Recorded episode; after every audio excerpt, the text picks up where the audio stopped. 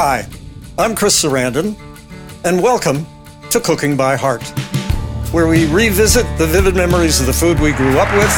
I couldn't believe the tastes and the flavors. Lidia Bastianich. Hi, Chris. Susan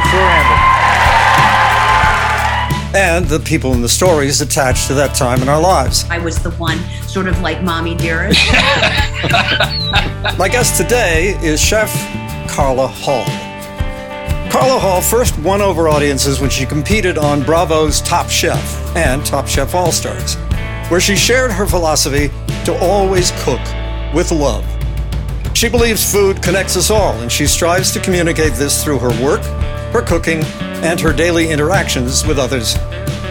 Carla also spent seven years co hosting ABC's Emmy Award winning popular lifestyle series, The Chew, and is currently featured on the Food Network in shows such as Thanksgiving, Holiday, and Halloween Baking Championships, where she was a judge, and Worst Cooks in America. Her latest cookbook, Carla Hall's Soul Food, Everyday and Celebration, landed on annual Best Cookbook lists across the country and received an NAACP Image Awards nomination. Her debut picture book, Carla and the Christmas Cornbread, is a heartwarming tale loosely based on Hall's childhood growing up in Nashville, Tennessee. She also focuses as a board member in charitable work in organizations where she can make an impact advocating for children, such as 4 H, Pajama Program, Gen Youth, and Helen Keller International. And in addition, Carla volunteers her time to promote other nonprofit organizations, such as the James Beard Foundation, Feed America, the Jacques Pepin Foundation, and the Smithsonian Institutes, and many others. Her new Max television series, debuting February 1st, is called Chasing Flavor, and it follows Carla around the world, tracking down the lineage of such dishes as ice cream, barbecue, and hot chicken. Ladies and gentlemen, I'm very proud and thrilled to welcome Carla Hall to Cooking by Heart. Hi, Carla. Hi, Chris. Man, I sound busy. Uh, it's it's interesting because everybody says that after their resume, and I think we all sort of feel that after a while, particularly if you've been doing this for you know a fair fair amount of time, is that you have a life of work, and it Yes. it adds up, and it's important, and I think it's important to let people know what it is as well. My first question always has to do with provenance, where we're from, because it informs so much about the food we grew up with and the people and the stories. Uh, so you're from originally Nashville, yes? Yes, yes. Uh, you know, it's so funny. I, I, I say I'm from Nashville. Back when I was living in, if I was working in New York, I'm from Nashville. I live in DC, and I work in New York. So because it, it, it gives people sort of a snapshot of who I am. But I always start with my formative years, which were in Nashville, Tennessee. Yeah, exactly. And your parents, tell tell me a little bit about your folks. My mother, uh, my father passed away, but they're both from Nashville, and um, my grandparents were also from the South. So, um, South Carolina, North Carolina, you know, so Were they- the Southeast. Were they part of a particular uh, migration at, at a particular time from the South to Nashville? No, as a matter of fact, my on my mother's side, my family left the South, and part of our family went to New York. So the Oh. Great Migration. So they moved away from the South, and they were in New York. Um, but my grandmother and grandfather stayed. So now you you lost your father when you were fairly young. No, no, just in the last three years. Oh, oh, so, I see. So he's not around now. But at the time, your parents were together. You were growing up in Nashville. Who was the cook? My parents got divorced when I was seven, but my oh. father was the cook. Oh. Really? My father was still the cook when they got divorced. So my, you know, I tell my, my my parents married twice and they got divorced twice, and so they remained friends because they had two daughters. Yeah, yeah, yeah. So. Um, my mother was still getting food from my dad. My mother was still getting food from my grandmother. She didn't cook. She just she made five things. Interesting. Interesting. So so let me just kind of get a picture of what it was like in that household. Your parents were divorced and then remarried and then divorced while you were relatively young? Yes. A whirlwind. Yes. of of uh, of transition. Yep. So, what was that like in terms of uh, what where the food was coming from? Your father was providing the food. Well, my whenever my I remember my father being a good cook. Yeah. And so in my teenage years, I remember my mother saying, "Oh, let me see what George made," and she would go and, and get some food, and you know we would, you know, we, we would go over there to eat.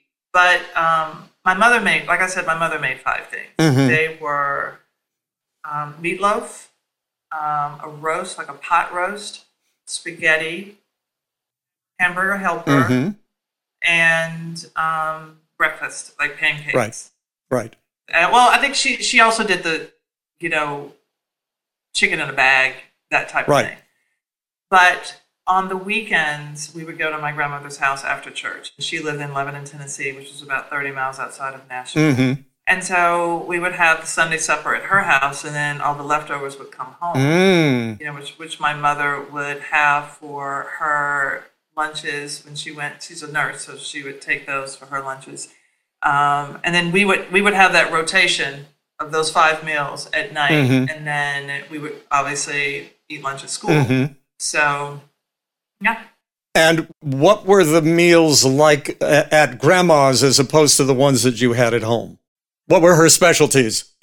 smothered pork chops. She would do um, like a country ham.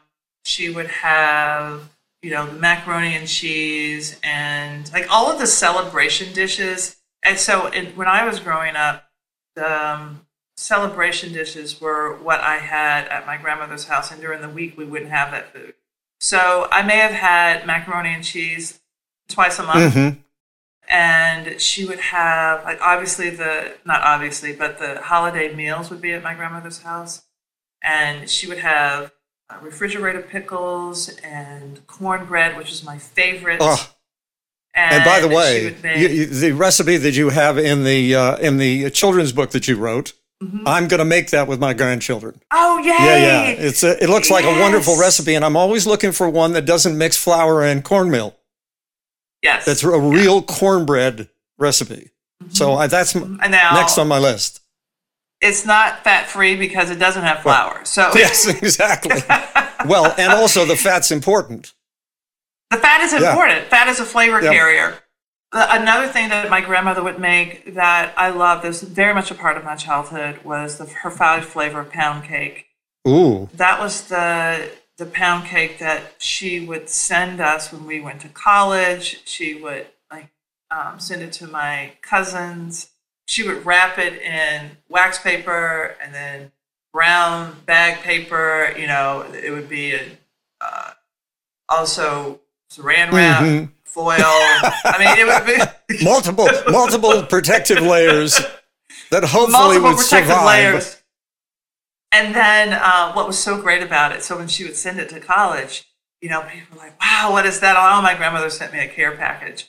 And I'm like, look, it's going to take me a while to unwrap this. So you might as well be patient. no one needs to be waiting. You know, that was my way of kicking people out of my room because I, as soon as I started to smell it, I knew I was getting to the, the final layer Right. and I didn't want anybody to be around. You know? because they'd have attacked it and it had been gone right away. That's what were the five flavors? Coconut, lemon, vanilla, rum, and oh, almond. Almond. Almond. Yes, yes, almond. She, my grandmother used almond extract in so many hmm. things, so it's it's really one of my favorite flavors. Oh, me too. Me too. You know that whole sort of marzipan family of stuff. Yeah, yeah. So, so then in your in your house as you're growing up and amidst all this marital flux, right? What was it like around the dinner table? First of Uh, all, siblings. Yes. Yes, I have a sister. I have a sister, and so when you think about, it, so I, I grew up in 1960. I mean, I was born in 1964. So there was very little distraction of phones, and so we um, we ate as a family. Um, the only time that we weren't eating at the dinner table was when um, we had a babysitter and we had TV trays, and then that's when the chicken pot pie would come out. Right. So everybody had Right. right, the chicken pot pie and the TV dinners. And um, I, it was a special night when we got the Hungry Man dinner with the dessert in the center. You know, so- Oh yeah. Oh yeah. Like- right? I remember it well. Um, and so, but we we ate around the dinner table, and um, I remember no smacking, hands up, you know, no elbows on the table. Hmm. Uh, all of those things were part of growing up. Yeah, yeah, but there there was a sense of, and and this is something that uh, we don't necessarily talk about a lot on the show, but that I talk a lot about with my kids and their children. We have something when the kids come to the grandchildren come and stay at our house, and and we have meals, and we do this fairly often. There's something called Papu rules. Papu, I'm Papu, and the Papu rules Uh-huh, are yeah. essentially the ones that you just laid out. No elbows on the table, no feet on the table. Because little Oh kids, you know, the feet go up immediately, right?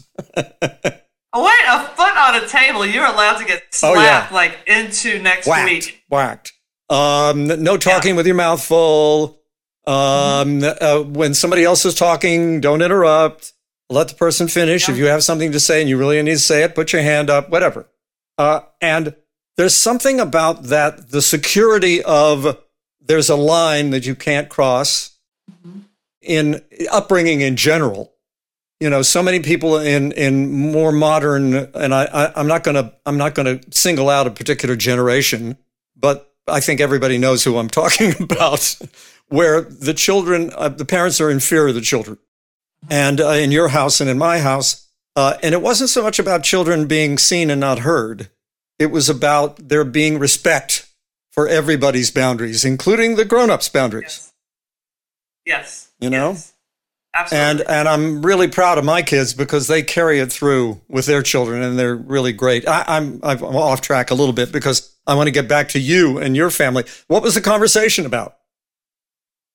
Um, I remember us talking about, I mean, I remember conversations about music. I remember conversations about whatever happened during the day. Mm-hmm.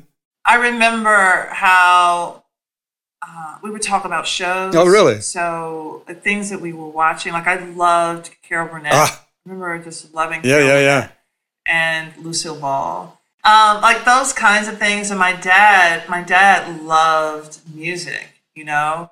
Um, also, I like I grew up. I grew up just loving games and um, and just different people and how things Mhm. work. And it could the conversation could have even been um, like we had this man when my, when my parents were divorced. We would have a handyman come in, Mister Mister Nickel, and um, I I would just talk about the things that he did. Like you know, I would sit there and watch him fix Mhm. things. I, I just I was just engrossed. And my husband even says now, like you're you're you're always pushing buttons. Yes, because I want to see how Yeah, yeah. work. Curiosity. You know? Curiosity, one of the great, great attributes that we all should carry throughout our lives, no matter how old you are.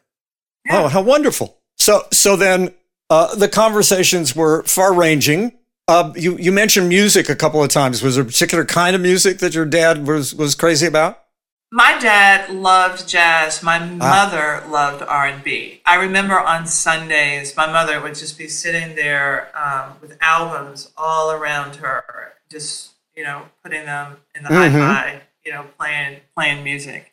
Um, but my dad, my dad loved uh, like Miles Ah. Davis, straight ahead Yeah, yeah. jazz. He, he loved it.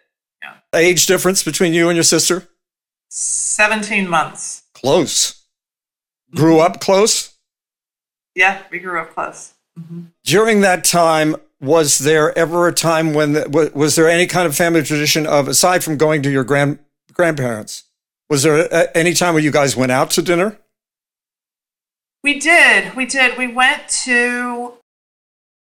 There was a place called Morrison's Cafe, Mm-hmm. but I, I, I, think it was a. I feel like we picked up our food. We went down a line and picked up our food, and then trays. But I, I, I remember always wanting to go. Uh, and my mother wasn't. My mother didn't like food. She eats for sustenance, Yeah. which I don't even Yeah, yeah. understand. I, I, I don't Yeah, yeah. understand. So we didn't eat out as much as I think other people did. Most of the eating out was on Saturdays after because we were always doing an activity. Mm-hmm. So dance classes, you know, uh, everything. Right. You know, my theater, all the things. Um, and so I remember eating out. Uh, I remember when having my first McDonald's. I remember having my first Wendy's. We didn't really do fast food. We didn't eat out a lot. Mm-hmm. Um, so those were really special. Um, I remember getting my um, first milkshake from McDonald's and being so excited, and, and, my mother saying we have to wait till we get home. I'm like, but, but I, I couldn't understand why we would go and pick up food and then wait. we had to wait to get home to eat it. I just it did not make sense yep. to me. And I said, "Well, I'm going to sneak and eat this and drink my milkshake."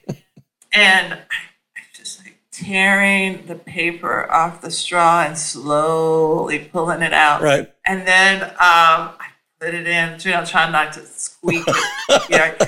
And then this is you're in the I, back seat now, are you? I'm in the back seat, right? I'm in the back. And this, and they should have known what was up because I, all, I always wanted to sit in the front. Right. And so I'm like, I'll sit in the back. I'll sit in the back. the better to hide me. yeah, right. And then I went to suck the milkshake out, and somehow the top wasn't on. The next, I don't know what happened. The next thing I knew, I had milkshake all over me. Aye. And it was just, it was, it was a disaster. right. And they're like, "Why couldn't you wait? Why couldn't well, you wait?" telling a child uh, with a treat, especially a new treat, something that's you know unique yeah. and and and you know that you don't get every day at home. Oh, come on, come on. yes. Now, did you participate at all uh, with either of your parents when there was cooking in the preparation of the food?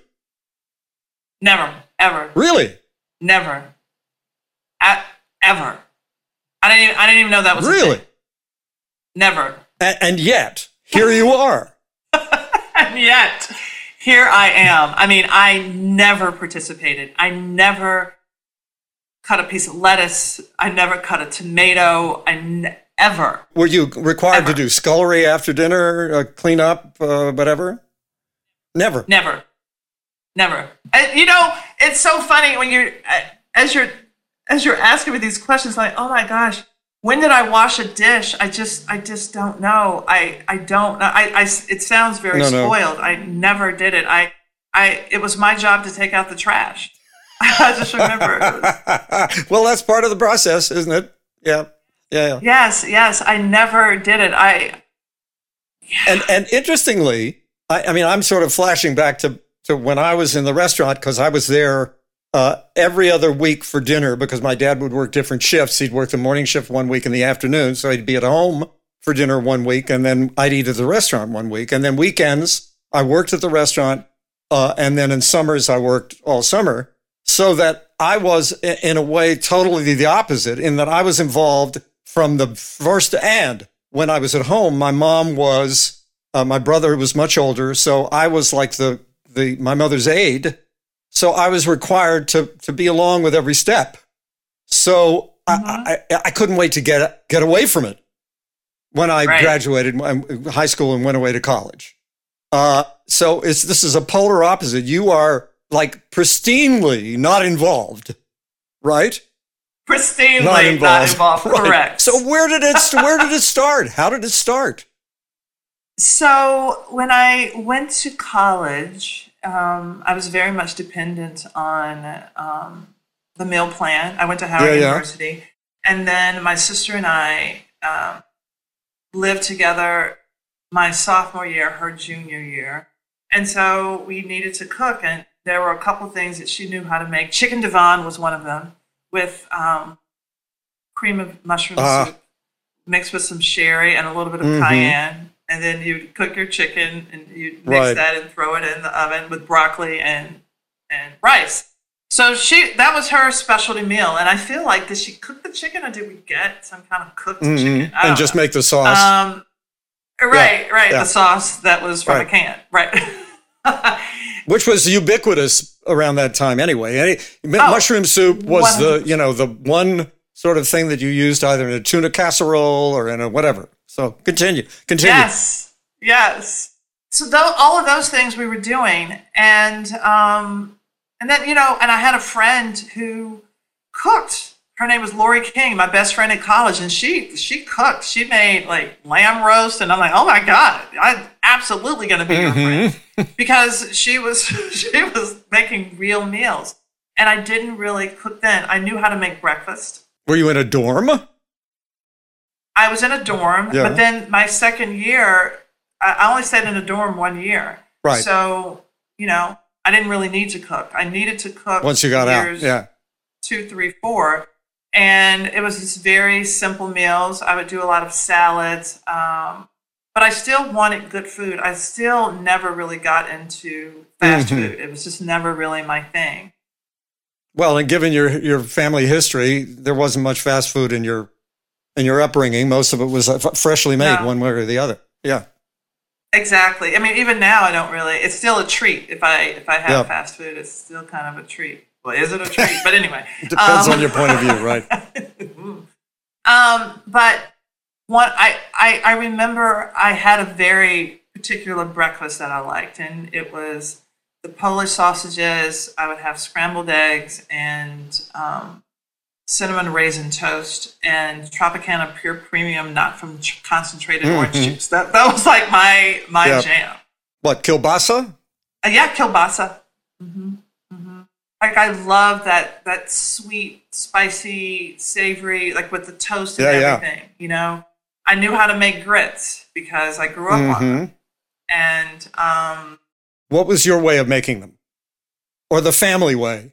yeah, hot water, hot water, and then you would just stir the grits in. And um, and I gotta tell you, and it comes up in in the show. I I ate sugar on my grits, sugar and butter, Yep. because it was like a cereal. I mean, oatmeal, cream of wheat, and grits. They were one of the same in terms of a breakfast cereal. Yeah. Yeah. So we did not eat them in a savory way. Mm-hmm. I didn't have it for dinner. Mm-hmm. Yeah. And my, in my dad's restaurant in West Virginia, grits always came with breakfast. Mhm. Part of the the plate. If you got eggs and bacon Exactly. and whatever, there was always grits on the plate. and they couldn't be runny grits. They had they couldn't be too thick, and they couldn't be runny. Um, that'd be just right. It was like the Three Bears with the grits, you know. Right. just right. You would you would uh, judge somebody.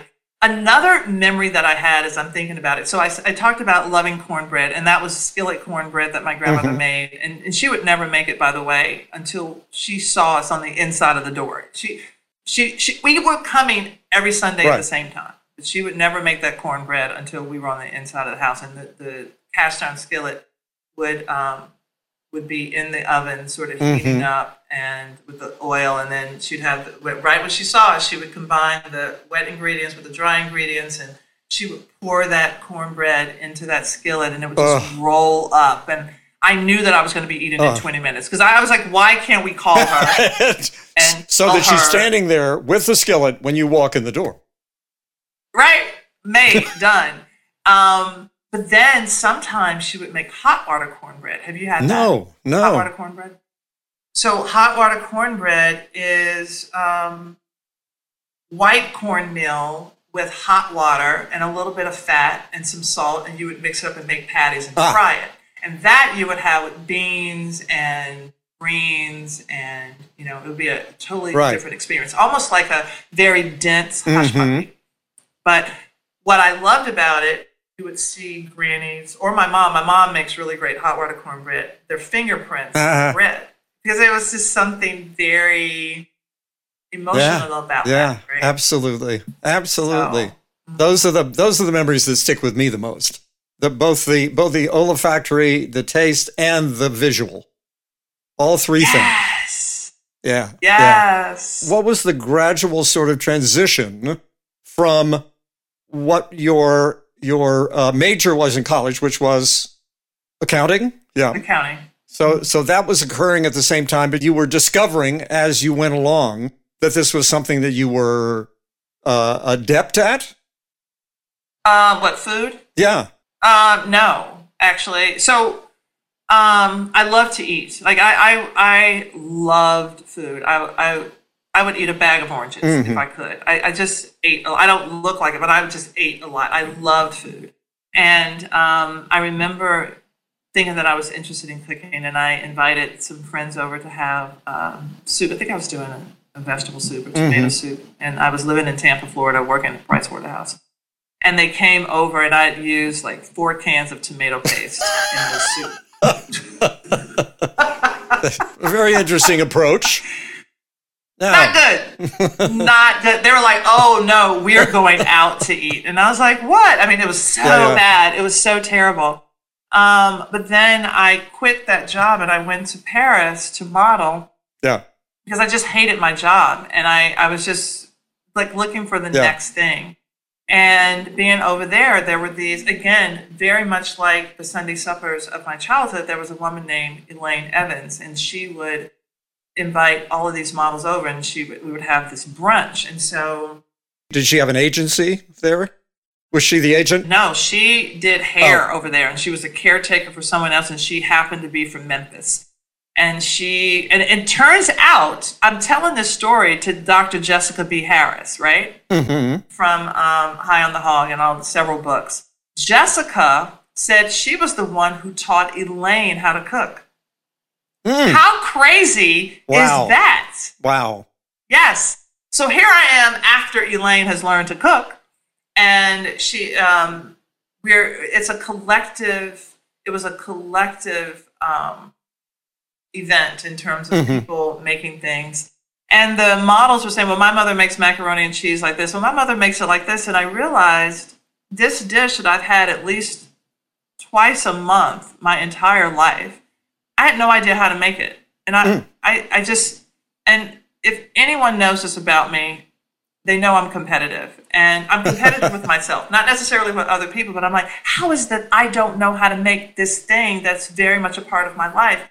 And so I started going to the American bookstore to get cookbooks. And then I just started um, using recipes as like, you know, little projects and hmm kind of a little bit like crafting projects and a little bit just like just trying to figure things out.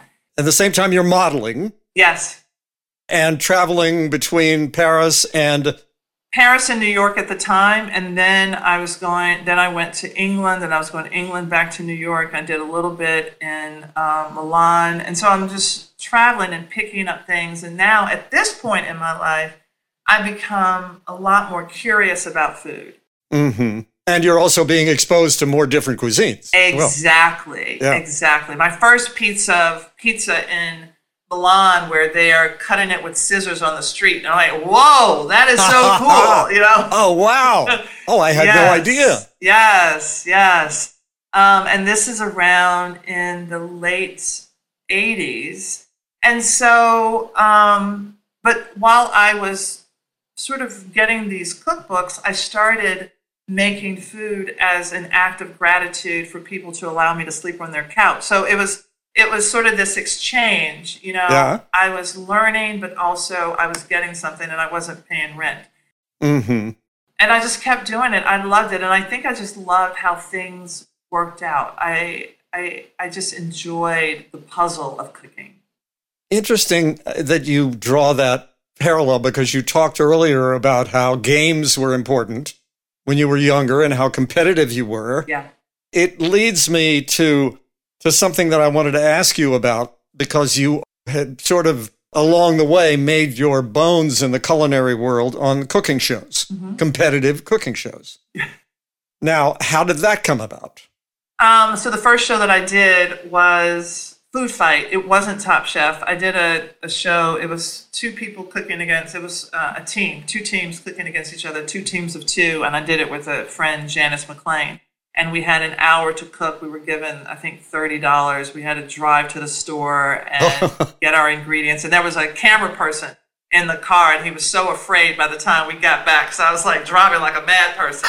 So I was like, oh, I will get back, and I'll use my thirty dollars. And you know, and we ended up winning. Was this a local television show? It was a low. It was a, it was on Food Network. Um, You know, just ages ago, and I'm trying to think. It may have been in 05, 03, somewhere around there. Um, and we won, and you know, so you know, I got bitten by the bug of just doing this, and then I didn't think about it. At the time, I had a catering company, and I went to culinary school at 30. Right. So it was all sort of after the fact of this child who had never washed any dishes or um, you know, cooked. And here Yeah, I yeah, am. yeah. And there you are And here I, right? in the in the cauldron. in the in the cauldron.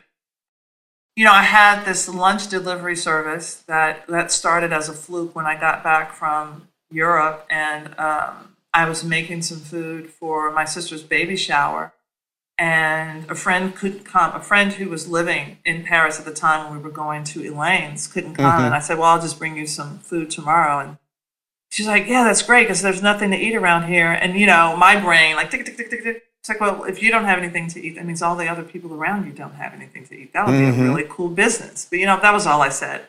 The next morning, I got up and I'm I'm staying with my sister and her husband, and my brother-in-law had eaten all the food. I'm like, oh no! I promised Patrice that I would take her all some this food. So I ran around and I made a bunch of things that were similar to. I made like a quiche, and I made the coronation chicken salad, which I learned in London, which is a chicken salad with curry and almonds and grapes and um, a cold chicken salad. Then I, I made um, some biscuits. I did biscuits with smoked turkey and I think a lemon blueberry bread. So I'm running around making these Yeah, things. yeah, and yeah. I'm like, what am I going to put this in? And, and my sister had this picnic basket. So I threw everything, I cut everything up. So now I have lots of food. So I said, well, let me cut it up and just give it to her coworkers. So I put everything in baggies.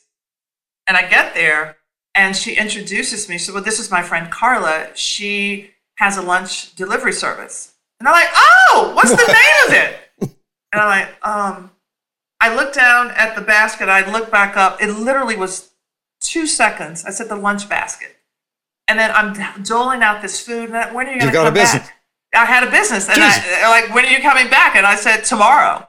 And so within a week, I had seven clients, and I just went door to door, hair salons, doctor's offices, you know, barber shops. Within two weeks, I had 14, and I did that for five years. Um, and I became the lunch lady. And then after those five years of working, when I tell you I worked every single day Oh, for I five years, Yep. um, then I went to culinary school. So Mm-hmm. at that point, I had the practical knowledge, but I didn't have the theory because I didn't know why things worked. Yeah, I was just yeah. doing it. Yeah. The technique. Mm-hmm. So then you end up finishing culinary school. Then you start working as a what? First, a, a, a uh, an apprentice in a kitchen, or not an Yeah, apprentice, I but was. Well, I was an intern, and before I finished my internship, they had promoted me to. Uh, I was working at a restaurant. They had promoted me to sous chef, um, and I think it was Which my is a jump. ethic. Yeah, it was a huge jump. So I went Big from jump. making six dollars and thirty eight cents an hour to thirteen dollars and eighty cents. And for me, I needed the cash because also you have to understand I was a career changer. So at this point, I'm almost thirty one years old. I Yeah. I had basically poo pooed all of my back, all of the knowledge and making a regular salary at an accounting firm Mm-hmm. your working in a CPA. Forget about it. Let's just move. Yeah. yeah, yeah.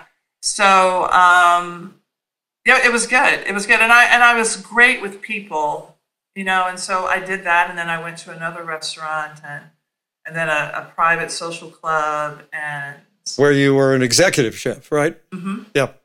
yeah. How does uh, uh, Top Chef happen? So Top Chef, at this point, I am.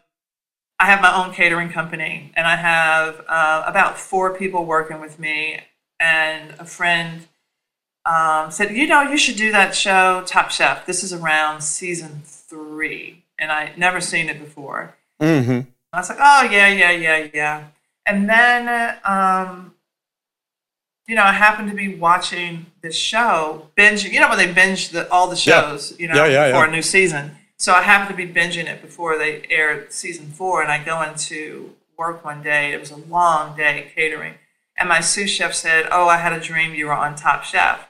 And I was like, oh, ah, ha, ha. Verlette was talking about that. Another another cook was talking about that. And then when I got home, there was a message saying that they were calling from Top Chef, and I thought it was a crank call, you know. So I was like, I'm not gonna I'm not gonna respond because they're trying to get me. Yeah. Right. And then I realized I had a message on my cell phone and I had a message at home. And so I called them back and they, they thought it was funny. I said, I wasn't going to call you back. I thought it was a crank call, you know. And um, so they thought that was funny. And it turned out that one of the organizations that I was um, a part of, Les Dames d'Escoffier, Catherine Newell Smith, who was the president, had been approached about, do you know any women who um, cook that you could, you know, recommend. And she Yeah. recommended me. I didn't know that until I approached her about doing a referral. And she said, of course, I gave them my name. I gave, I gave them your name. I had no idea. So it's just funny how this all works and everything ties together. So um, yeah, and then I, I went for the casting and, you know, a couple other funny stories happened and, and there And the rest is the rest is history. yeah, I was 44 when I did that show. Wow. Now, this this brings to mind something that has come up recently in my mind because I've had this conversation, for instance, with my son, who, as I mentioned to you earlier, is a trained chef, and that is that when he watches sometimes the competition shows, is is somewhat put off because it is a competition, and it's almost as if. For instance, the only way I can make an analogy is, for instance, I just watched the Golden Globes last night. Okay where it's about winning awards for something that's really a cooperative effort. Uh, but the award itself is about winning against, quote unquote, the people who do the same thing that you do. Right. Okay. Now, I, I'm even more uh, aware of it now because I do most of the everyday cooking in, at home, and I just had a knee surgery, so I'm out. And my wife is is doing the cooking for the last couple of weeks uh, because I can't shop. I can, you know, I can get in the car. But anyway, the, the, no gory details. But the, it, it leads me back to this whole idea of did it change your your feeling about cooking in any way when you were in a competition with other people rather than being in a kitchen where you are the arbiter of whatever it is that is you're being you're, you're being given basically commands. Here are the ingredients. This is what you have to do. This is the time period. Yeah. I mean, it's it's hard, but also for me now, you're talking to someone who um, ultimately, with the catering company, um, I am just I am borrowing from Peter to pay Paul. I'm running like four. I'm trying to pay four other people, trying to Mhm. you know uh, Yeah. manage this whole thing. And so when I did Top Chef, as scary as it was, I'm like, I just have to think about one dish at a time Mm. this is awesome. I, I mean, This is- I, nobody can call me. I am not stirring a pot on the phone with a creditor and doing all these other things and managing other people. I am thinking about one dish at a time. how interesting a relief in a way Yes. I mean, because also, I mean, I'm I'm holding everything together, and so when I left them, I had to make the decision of, you know, I may come out of this and not have a business. I'm Mhm. leaving my business to these people. I'm like, you know what? You guys are going to sink or swim. It's up to you. yeah i have to go do this Yeah. yeah Well, I didn't think I didn't think I was going to be doing it. I, I remember when they called me. I just wanted to have the experience of applying. Uh, that's as far as I was going to Yeah. go. That, And and then when they called me, they said, "Are you somewhere we can talk?" And I I looked at all the people in front of me, and I turned, put my back to a corner, and I'm like, "Okay, yes, go ahead." so I, I was shocked. I, I was so shocked, and I don't think. I mean, at 44, I was the oldest contestant. I don't think I was supposed to sort of Really? make it that far down the road. Yeah. Huh. How interesting. I'm fascinated, fascinated, and uh, uh, so interested in this upcoming show that you have on uh, HBO Max. It's called Max now, Yep. called Chasing Flavor. Can you tell us about what Chasing Flavor is uh, endeavoring to do and what you've been spending the last couple of years uh, doing? Yes. So it is a story, it is a show about giving the cultures that had a hand in a particular dish credit. Because a lot of times we are looking at the end dish and we're like, I like this. And we don't know how many iterations and how many cultures that dish, like cultural hands that that Has that passed through. that- has passed through and brought Yeah. that dish to us. And so the show is about if you don't know the culture, you really don't know the dish. And one of the things that you will see on social media, you, you post a picture and people will send a response recipe question mark. I I'm not going to give you a recipe without a story.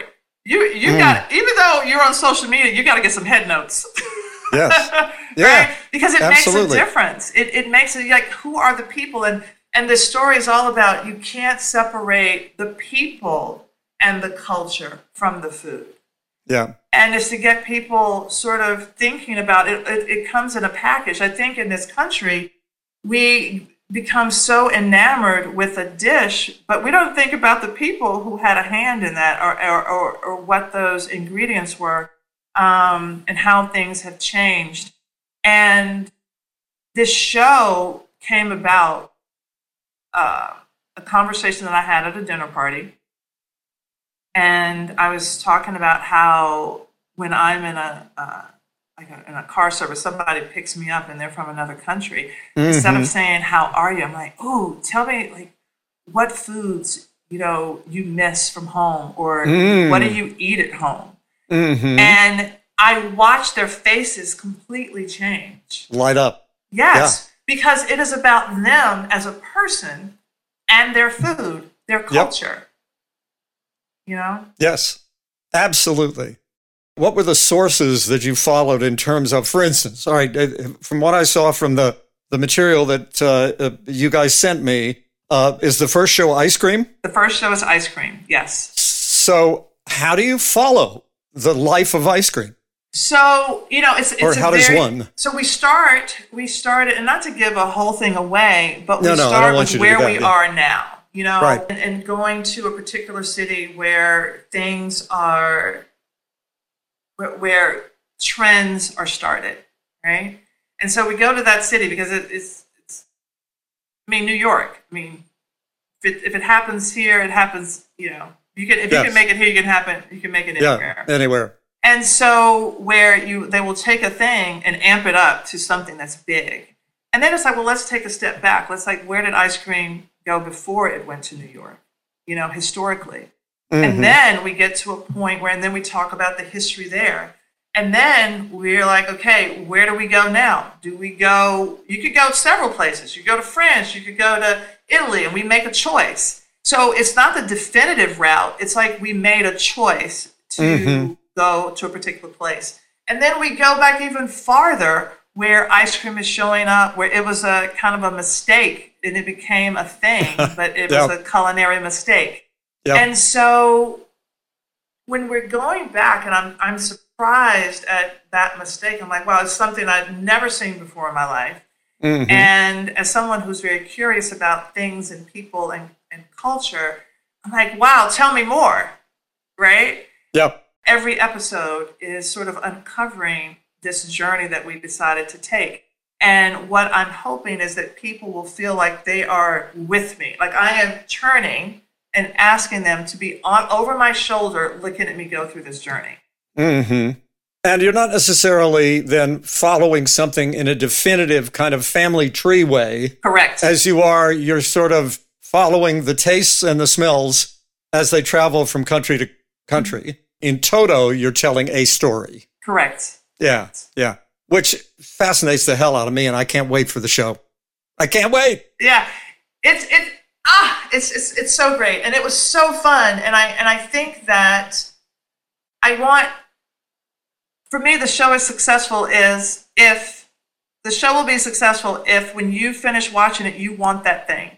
You're yeah. like I have to have ice cream, or I have to have Dondurma, or I have to have this right. thing that I just saw. And also, it allows the audience to become part of the story. Yes. Yes.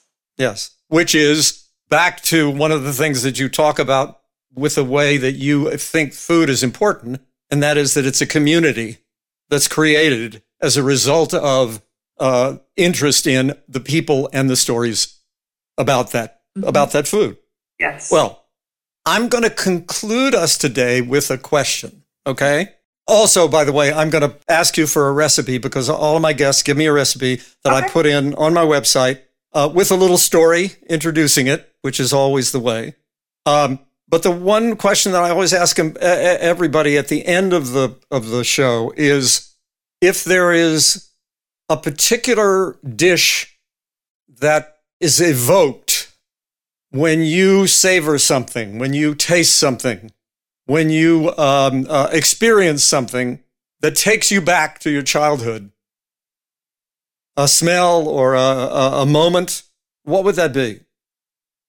You know, as, as you are asking the question, I'm like, oh, it's this. And they're like, no, No, you said takes me back to. I saw the flood of memories Yes, on, on your face. Of the, literally yeah, yeah. the flood of memories. Yeah. It would be meatloaf. Ah, And I didn't realize this about myself. Um, I was at the place in New York um, at a restaurant called the Marshall, and they have this amazing meatloaf where they grind the meat, blah blah blah blah blah. mm-hmm. And um, I had this meatloaf sandwich, and I took a bite, and I started laughing. I'm like, "Oh my gosh, this is so good!" And I want to tell you all, I'm not sharing it. And I and I and I started laughing because it was just so good. And then I started crying uh, because it reminds me, and my mother will say she doesn't cook, but it is her meatloaf that Yeah. she made that is such a visceral food memory for me. yeah. Um, and even though she says she doesn't cook, she gave that to me. That was her Yeah. gift to me from my childhood. Ah, you took me back as well.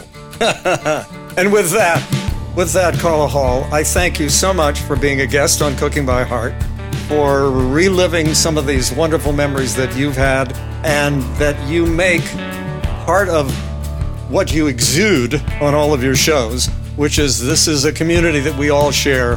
Thank you so much, Carla Hall, for being on Cooking by Heart. This was wonderful. Thank you so much. My pleasure.